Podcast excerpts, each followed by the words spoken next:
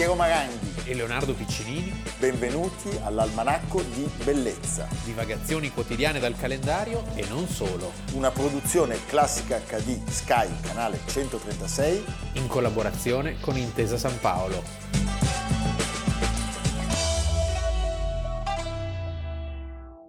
Almanacco di Bellezza, 17 settembre. Piero Maranghi. Leonardo Piccinini.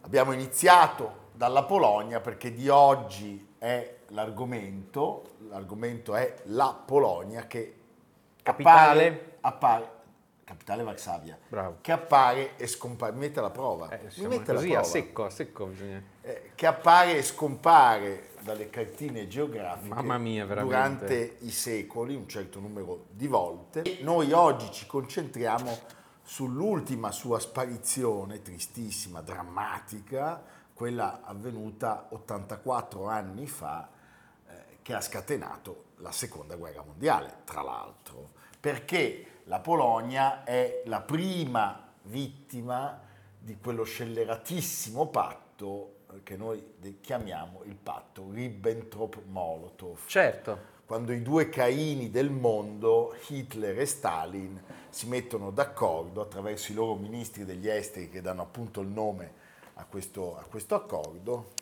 e eh, decidono eh, di diventare improbabili alleati e la vittima designata è appunto la Polonia. Sì, è un accordo che diciamo stringe la Polonia in una morsa, la Polonia viene dichiarata cancellata, ricordiamo nel settembre del 39, primo settembre parte l'operazione eh, dell'esercito tedesco e l'esercito polacco lottava per sfuggire all'invasione tedesca, a un certo punto sfuggiva sempre verso est, verso est e di lì a, po- a poco, in breve, Il 17 oggi. sì, sarebbero arrivati anche i sovietici. È una operazione segreta che lascia tutti di sorpresa. Eh, anche in Germania non tutti lo sapevano, cioè anche gli stessi vertici militari erano stati tenuti un po' all'oscuro. Diciamo che era una clausola segreta di questo patto. Un Un patto fiume avrebbe sì, diviso e si dovrà arrivare solo a Gorbaciov perché questa clausola segreta venga poi tirata fuori diciamo, dagli archivi, in realtà neanche Gorbaciov, eh, eh, poi Yeltsin il primo a- ad aprire. E Putin tuttora nega questo momento di vergogna per la Russia, la, la stessa Russia che di lì a poco, nel 1941, avrebbe subito l'invasione barbarossa e quindi sarebbe passata dall'altra parte e eh, sarebbe stato decisivo l'intervento russo, l'intervento sovietico per la conclusione della guerra. Ma in quel momento, di fatto, se non alleati, tedeschi e sovietici sono in buoni se non ottimi Ma rapporti. Ottimi rapporti. Allora, se dobbiamo parlare delle sparizioni della Polonia, pensiamo a quelle avvenute nel 1772, quella del 1793 e 95 e poi quelle post-napoleoniche 1815 e 1832. Eh, I contendenti erano quasi sempre gli austriaci, i prussiani e i russi. La Polonia, per essere mantenuta debole, tra virgolette, aveva una monarchia elettiva Sì. e quindi non c'era il consolidarsi di una dinastia. Sappiamo il caso, l'abbiamo citato non molto tempo fa, Enrico della guerra dei tre Enrichi, Enrico di Valois, viene mandato a fare il re di Polonia e poi richiamato quando Enrico muore III. Enrico III, quando muore suo fratello Carlo IX, gli dicono vieni qua a fare il re di Francia. Sì, e- e la Polonia diventa l'11 novembre del 1918 indipendente. Poi sappiamo che ci sono comunque delle lotte che continuano, il maresciallo Pilsudski, eh, una sorta di guerra per l'indipendenza polacca. E da lì c'è una, c'è una specie di risentimento che cova nei russi, e anche perché lì c'erano tutte delle, delle etnie che si mischiavano, eh, la situazione non era così chiara come adesso. Stalin ha attuato nei suoi territori una politica di deportazione che ha cancellato delle convivenze secolari, come ha fatto, come ha fatto la Germania, ma devo dire che Stalin in questo è stato più, eh, è stato più duro e, e più lucido, ahimè. Eh, tant'è che si sono create nello stesso territorio sovietico delle sacche vuote sen- di terre senza abitanti a cui si sarebbero poi ispirati gli stessi nazisti per la loro politica di sterminio degli ebrei. E oggi, appunto, 17 settembre 1939, è la volta dei sovietici, dopo l'invasione del primo settembre ad opera dei nazisti. Uh, c'è un tema, mi piacerebbe avere qua l'amico Paolo Mieli per fare una domanda, perché l'accordo tra Inghilterra, Francia e Polonia prevedeva che chiunque avesse invaso uno dei tre paesi o attaccato dichiarava automaticamente guerra agli altri due. Sì. E questo è il caso della Germania nazista. Eh, direi che probabilmente inglesi e francesi, avendo rinunciato ad intervenire a favore della Polonia, famoso morire per Danzig, appunto interrogativo, a quel punto li rinunciano anche al seguito. Rinunciano a dichiarare guerra alla Russia. Rinunciano a tutto perché capiscono Ma che fe- in fondo questa loro mh, visione di principio si scontrava poi con la impossibilità o non volontà a intervenire. Pensate che il giorno successivo all'invasione russa, sovietica, lo scrittore, pittore e filosofo Stanislav Ignazi Vitkiewicz, detto Vitkazzi, Vitkazzi che aveva scritto due romanzi, Addio all'autunno e L'insaziabilità, eh, dove aveva peraltro prefigurato la catastrofe del suo paese, si toglie la vita per non finire nelle mani dei sovietici. Eh, la Polonia, l'abbiamo detto, è un paese, lo dice anche Woody Allen, lo zerbino d'Europa, è stato chiamato, eh, non da Woody Allen, eh, intendiamoci, però è stato un paese che ha sempre subito da parte eh, della Germania o dell'Unione Sovietica o dell'Austria eh, un'infinità di attacchi e eh, la, la, Polonia è destinata a sparire, a scomparire sì. secondo l'accordo. C'è da dire che c'è un personaggio mitico che morirà mitico. di lì a un anno e che è Trotsky in esilio in Messico, in esilio in fuga in Messico, eh, Stalin e Hitler si sono tesi la mano, le loro maschere sono cadute, lo stalinismo e il nazismo sono diventati alleati. E dobbiamo anche dire che l'esercito polacco si ritira verso est, soprattutto verso Leopoli. Leopoli che oggi, come sappiamo, come sapete tutti, è in Ucraina, ma allora faceva, era la capitale della Galizia orientale e sarà proprio Leopoli una delle città che passeranno in mano sovietica. Leopoli e eh, i pozzi petroliferi lì vicini, che erano molto importanti, strategici. Eh, eh, certo, per i tedeschi perdere i pozzi petroliferi era, grande, era un gran problema, tant'è che Stalin si impegnerà nelle clausole a risarcire questa perdita con 300.000 tonnellate di petrolio l'anno da versare ai tedeschi. ai tedeschi. Quindi sostanzialmente il patto prevedeva la divisione dove quasi due terzi della Polonia, forse anche di più, eh, andavano in mano tedesca e il resto, prima il confine era quello della Vistola, poi diventa il fiume Bug, eh, è in mano eh, sovietica. In più l'Unione Sovietica avrà la Lituania, su cui eserciterà all'inizio una sorta di protettorato e poi verrà inglobata, verrà inglobata. e poi succederanno alla Lituania Lettonia ed Estonia, quindi i paesi baltici, che poi verranno a loro volta invasi da Hitler nel 1941. Certo. Senti, la distruttiva avanzata dei tedeschi è fulminante, la guerra, la guerra lampo, parliamo di 200.000 tra morti e feriti nel campo polacco e più di 400.000 prigionieri. I tedeschi che periscono o che vengono feriti... Non sono pochi. Sono 45.000, però, sì. Sì, però è anche vero, non sono pochi. Dato, il, dato la, diciamo, lo squilibrio di forze. Certo, ecco. certo.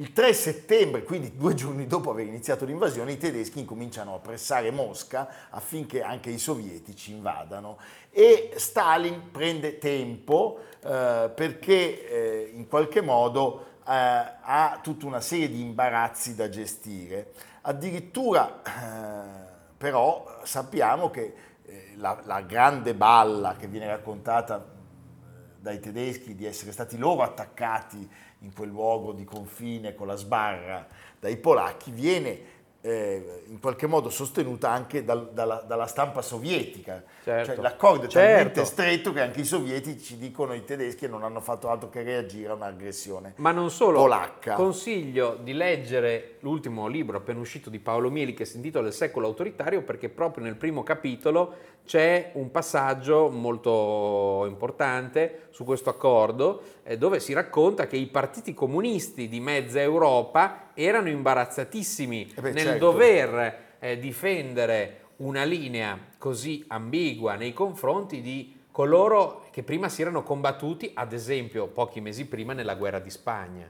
dove c'erano stati migliaia di caduti. Pazzesco, pazzesco. E i pazzesco. comunisti, sappiamo, gli anarchici, i socialisti da tutto il mondo si erano riversati in Spagna per difendere il governo che era il governo legittimamente eletto, tra l'altro. Eh sì. Pensate che Molotov, ministro degli esteri, durante una sessione del, del Soviet Supremo, dichiara eh, che eh, combattere l'ideologia nazista è un crimine. Una cosa pazzesca, pazzesca.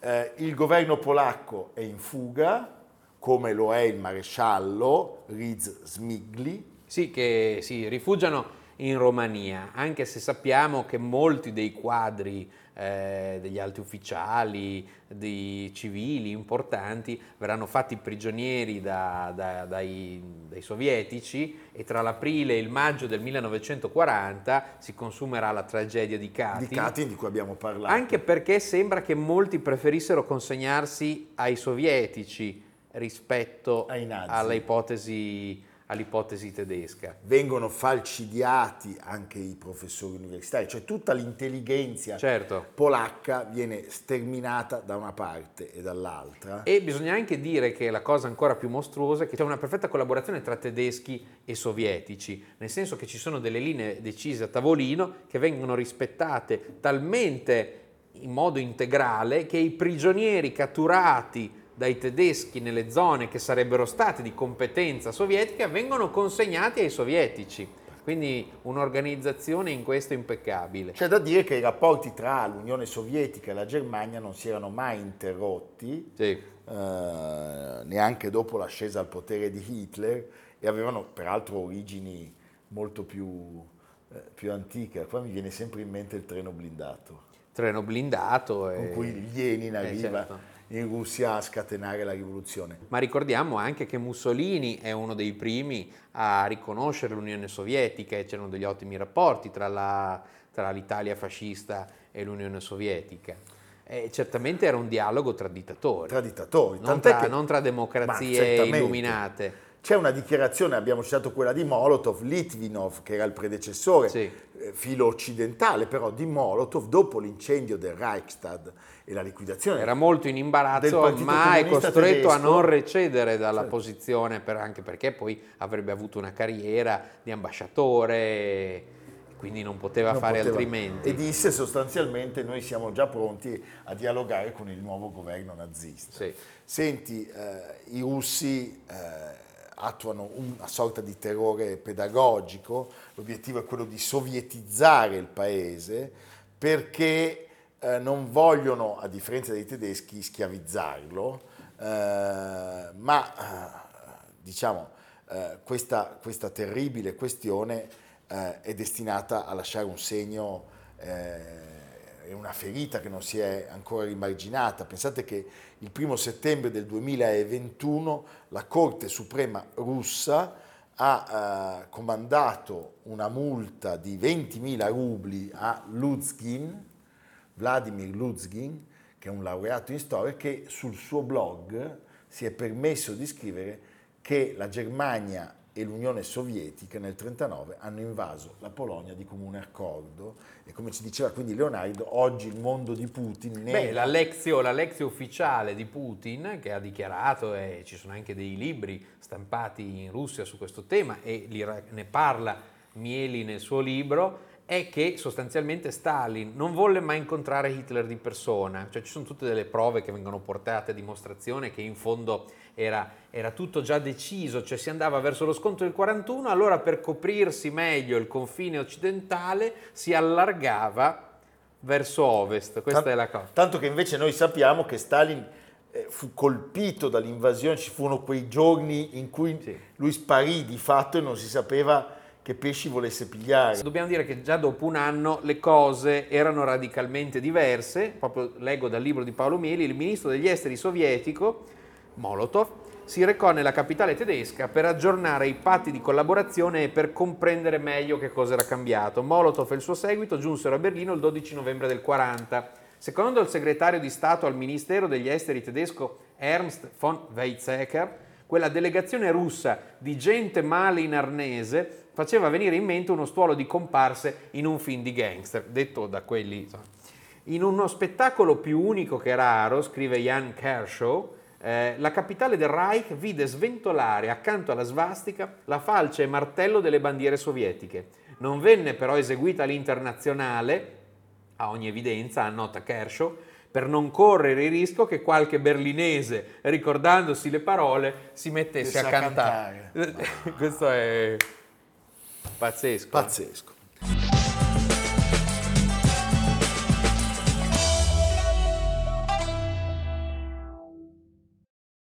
Tutti ci ricordiamo di quella straordinaria eh, e seducentissima donna che diventa l'amante di un impacciatissimo Dustin Hoffman con il suo duetto Alfa Romeo, il film è Il laureato 1967, La colonna sonora. la colonna sonora Simon e Garfunkel. Simon e Garfunkel, di Mike Nichols il film. Allora, questa donna che avete visto è la madre della, della ventenne, Aveva solo 36 anni, aveva solo 36 anni. però faceva, una diciamo, bomba, Eh, eh? sì. ed è Anne Bancroft, eh, che è la protagonista della seconda parte del nostro almanacco, un'attrice pazzesca. un'attrice pazzesca che ha vinto tutti i più importanti premi che un'attrice possa eh, desiderare, è stata premio Oscar, ha vinto l'Emmy, il Golden Globe, la Palma d'Oro al Festival di Cannes. Ne parliamo perché è nata oggi, il 17 settembre del 1931, a New York. Non si chiamava Anne Bancroft, ma si chiamava Anna Maria Louise Italiano. Italiano. È più italiana di così? perché i genitori sono originari della Basilicata Di Potenza. di Potenza. Il padre era di Palazzo San Gervasio e la madre di Muro Lucano. Sì. Lei vive un'infanzia nel Bronx, studia prima all'American Academy of Dramatic Arts e poi va in quella fucina infinita di talenti Lee che- Strasberg. che è la scuola di Lee Strasberg all'Actor Studios dove si insegna il metodo Stanislavski e quindi citiamo sempre i Che anche campioni. Piero ha praticato. con Adalgisa, Sì. tenendoci per mano. Lei è sono stata- bravissimi, non no, lei ha idea. imparato molto Fanno bene. dei numeri insieme che sono richiesti, anche nei circhi li Sì. chiamano spesso. Io posso- Togni, io posso Darix Togni. Io posso farti lo sguardo di Monty Cliff Sì. e, e invece Adalgisa non ce la fa. No, No, lei ci prova però ci prova, e questo genera sempre commozione negli spettatori. No, siccome del metodo Stanislaschi parliamo spesso a proposito dei grandi maschioni usciti da quella scuola, Sì, degli omoni, sì. degli omoni, beh, è bello dire che anche lei è stata una protagonista di questa, di questa straordinaria esperienza e a 17 anni debutta con un nome provvisorio, Anne Marno, e incomincia tra televisione e teatro. Poi finalmente arriva il cinema, eh, firma un contratto con la MGM a Hollywood e Però le dicono che deve cambiare questo cognome. Magno non piace. Giustamente. Eh? Allora diventa Bancroft. Allora diventa Bancroft perché le pare più elegante e il suo, il suo esordio è con dei mostri sacri. Beh, attori pazzeschi. Richard Widmark e Marilyn Monroe. Perché il titolo è La tua bocca brucia, 1952, ci sono Marilyn e lo splendido Widmark e poi eh, iniziano delle interpretazioni in pellicole che non sono però No. ciò che lei cerca, Gorilla in fuga, La terra degli Apache, tant'è che a un certo punto lei dice, sapete cosa c'è di nuovo? Io mollo la California e me ne torno a New York A New York c'è Broadway. c'è Broadway e il debutto è da bomba. eh? Lei è una bomba di bellezza. Con Henry Fonda. Con Henry Fonda, due sull'altalena. È una commedia con due soli personaggi in scena. Il testo è di William Gibson e lei vince il Tony Award, cioè l'Oscar del teatro, e si afferma come la nuova, una delle nuove protagoniste dell'interpretazione femminile. E sempre di Gibson è il ruolo successivo, cioè quello del famoso film che le vale l'Oscar, che prima è una pièce teatrale, Anna dei Miracoli. Anna dei Miracoli, che lei interpreta come trionfo teatrale appunto con Gibson e poi nel, Arthur Penn. Nel, col grandissimo Arthur Penn. Che Premio Oscar per lei e per la straordinaria Patty Duke, la ragazza eh, sordoceca. A cui lei insegna il mondo attraverso il tatto. È un film veramente commovente, è indimenticabile. È un film che vince l'Oscar esattamente 60 anni fa, nel 1963, è ambientato nell'Alabama degli anni 20 ed è il lancio internazionale di questa grande di questa grandissima artista. artista. Tra l'altro vince anche il BAFTA. Cos'è il BAFTA? Il BAFTA è l'acronimo per dire basta fare tardi. Eh, BAFTA. Con la F. Ce lo dicono BAFTA. a noi. Eh, a noi BAFTA. dicono BAFTA, basta fare tardi. No, è British Academy Film Awards. Grazie Leonardo, ecco. avevo bisogno di te. Ecco. Senti, lei, no, lei non ritira l'Oscar perché è a Broadway in un altro allestimento rimasto celebre, Madre Coraggio ai suoi figli, diretto dal grandissimo Jerome Robbins. L'anno dopo un altro BAFTA. Sì. Eh? E una memorabile interpretazione, La frenesia del piacere, 1964 di Jack Clayton, lei recita insieme a due grandissimi, Peter Finch e James Mason. Peter Finch è l'attore che, uno degli attori che mi piace di più in assoluto. Eh sì, sì, sì. Stupendo. E James Mason anche. Eh, tratto da un romanzo di Penelope Mortimer, adattato per il cinema da Harold Pinter, questa pellicola viene presentata a Cannes e lei arriva e si prende la Palma d'Oro come miglior interprete femminile e ancora arriva l'esordio le... di Sidney Pollack, cioè, gigante della storia del cinema. 1965, che, La vita corre sul filo. Esatto. Nel 67 un altro ruolo iconico, straordinario, quello con cui siamo partiti, è lei che interpreta la provocante Mrs. Robinson nel Il laureato. Uh, c'è da dire che lei, dopo questo successo planetario, incomincia a rallentare la sua attività cinematografica. Lo stress da, da vette inattingibili. No, ma perché secondo me era una donna che faceva delle scelte e poi arriva il matrimonio. E poi una era grande, arrivato da poco. Una grande unione con uno grande spettatore dell'almanacco, certo. Mel Brooks, che salutiamo, lui lo eh, guarda con Ezio Greggio, lo sai? Sì, ha 97 anni, è la colonna degli, delle star, delle grandi star di Hollywood. Loro si erano incontrati, pensate, nel 1961 in uno studio televisivo. E eh, quando dice lui l'ho vista mi sono innamorato perdutamente. E lei ribatte, nessun uomo mi aveva avvicinato con tanta decisione, mi innamorai di lui all'istante perché assomigliava a mio padre e si comportava come mia madre. In questo è più... È più Mové, mi è, viene da dire. È più spiritosa di lui. Sì. Eh, e, e, i ruoli con, con, con, lui, con Mel Brooks, li ricordiamo, sono pellicole mitiche. C'è un piccolo cameo in Mezzogiorno e mezzo di fuoco poi c'è l'ultima follia di Mel Brooks, quello muto. E poi 40 anni fa, 1983, To Be or, or Not, not, To, to be, be, che è il remake. Ben, molto ben difficile fatto. da trovare, tra l'altro. Bellissimo film. Eh, di Alan Johnson.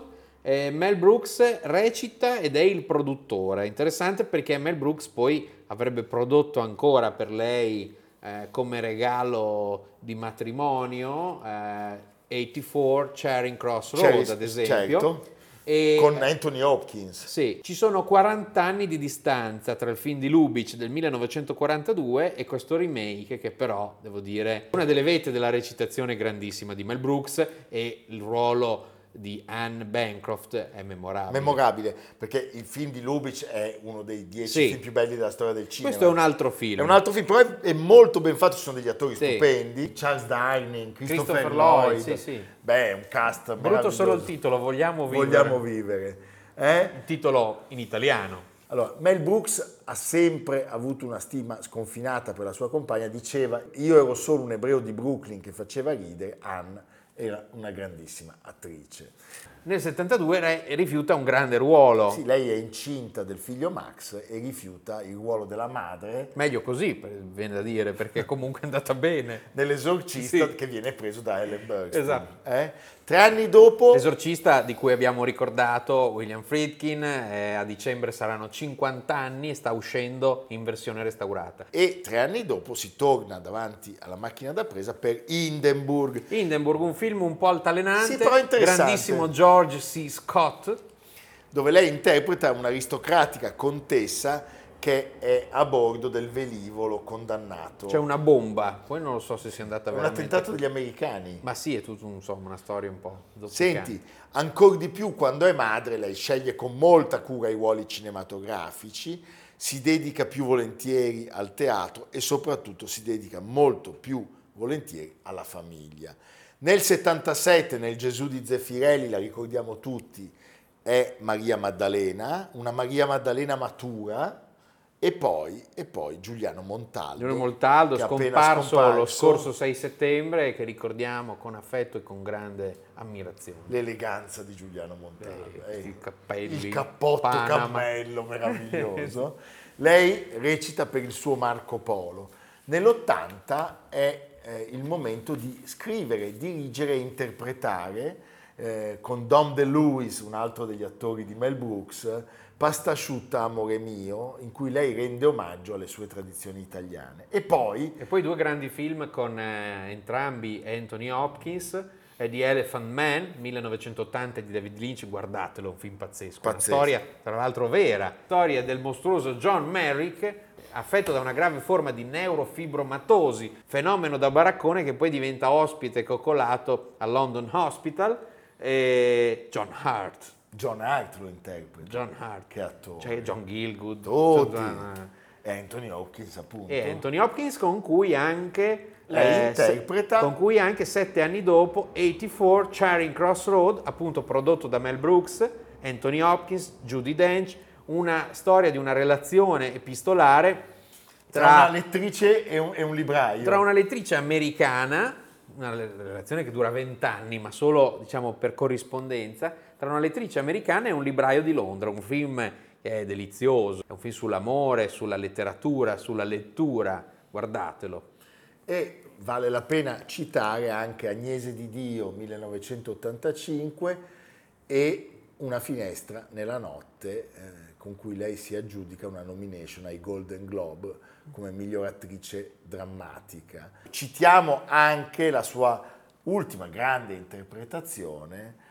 perché lei è la madre di Edward Norton in Tentazioni d'amore, che è il film d'esordio, tra l'altro la regia di questo strepitoso attore americano. Lei si spegne il 6 giugno del 2005 a New York per un tumore all'utero. Alle nostre spalle l'almanacco di bellezza libro, che è veramente in ottima compa- compagnia perché Dirk Bogart e Capucine nel film di eh, Charles Vidor.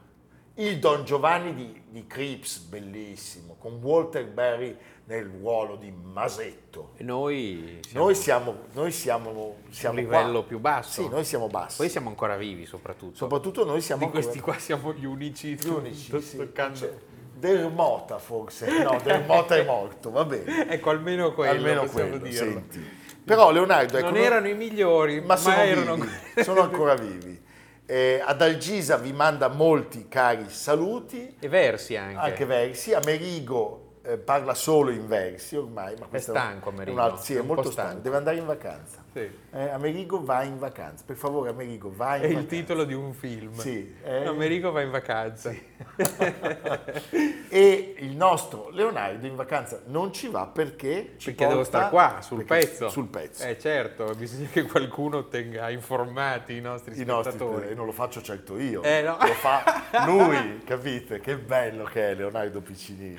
A un certo punto vedrete un cartonato che mi sostituirà Sì, e allora capirete che, l'abbiamo fatto fuori. sono... Eh, l'abbiamo annegato, Sì. va bene. Ecco, fino al 30 settembre Macerata. Macerata nella splendida biblioteca Mozzi Borgetti, Eh, che- l'ex collegio dei Gesuiti, Ma sono stato pazzesco. una mostra su Giacomo Costantino Beltrami, che Chi era Giacomo Costantino Beltrami? Un bergamasco che scoprì le sorgenti del Mississippi. La mostra in autunno passerà a Bergamo, quindi potete vederla a Macerata fino al 30 settembre. E poi a Bergamo, poi a capitale della Bergamo. cultura con Vi terremo informati. Sì. Perché Piero è sempre a Bergamo. Io sono sempre a Bergamo per altre ragioni, Sì. che però non possiamo citare in televisione. Eh sì. Va bene? E è una storia incredibile. Nel 1866 lo Stato del Minnesota decide di intitolare a Beltrami una contea.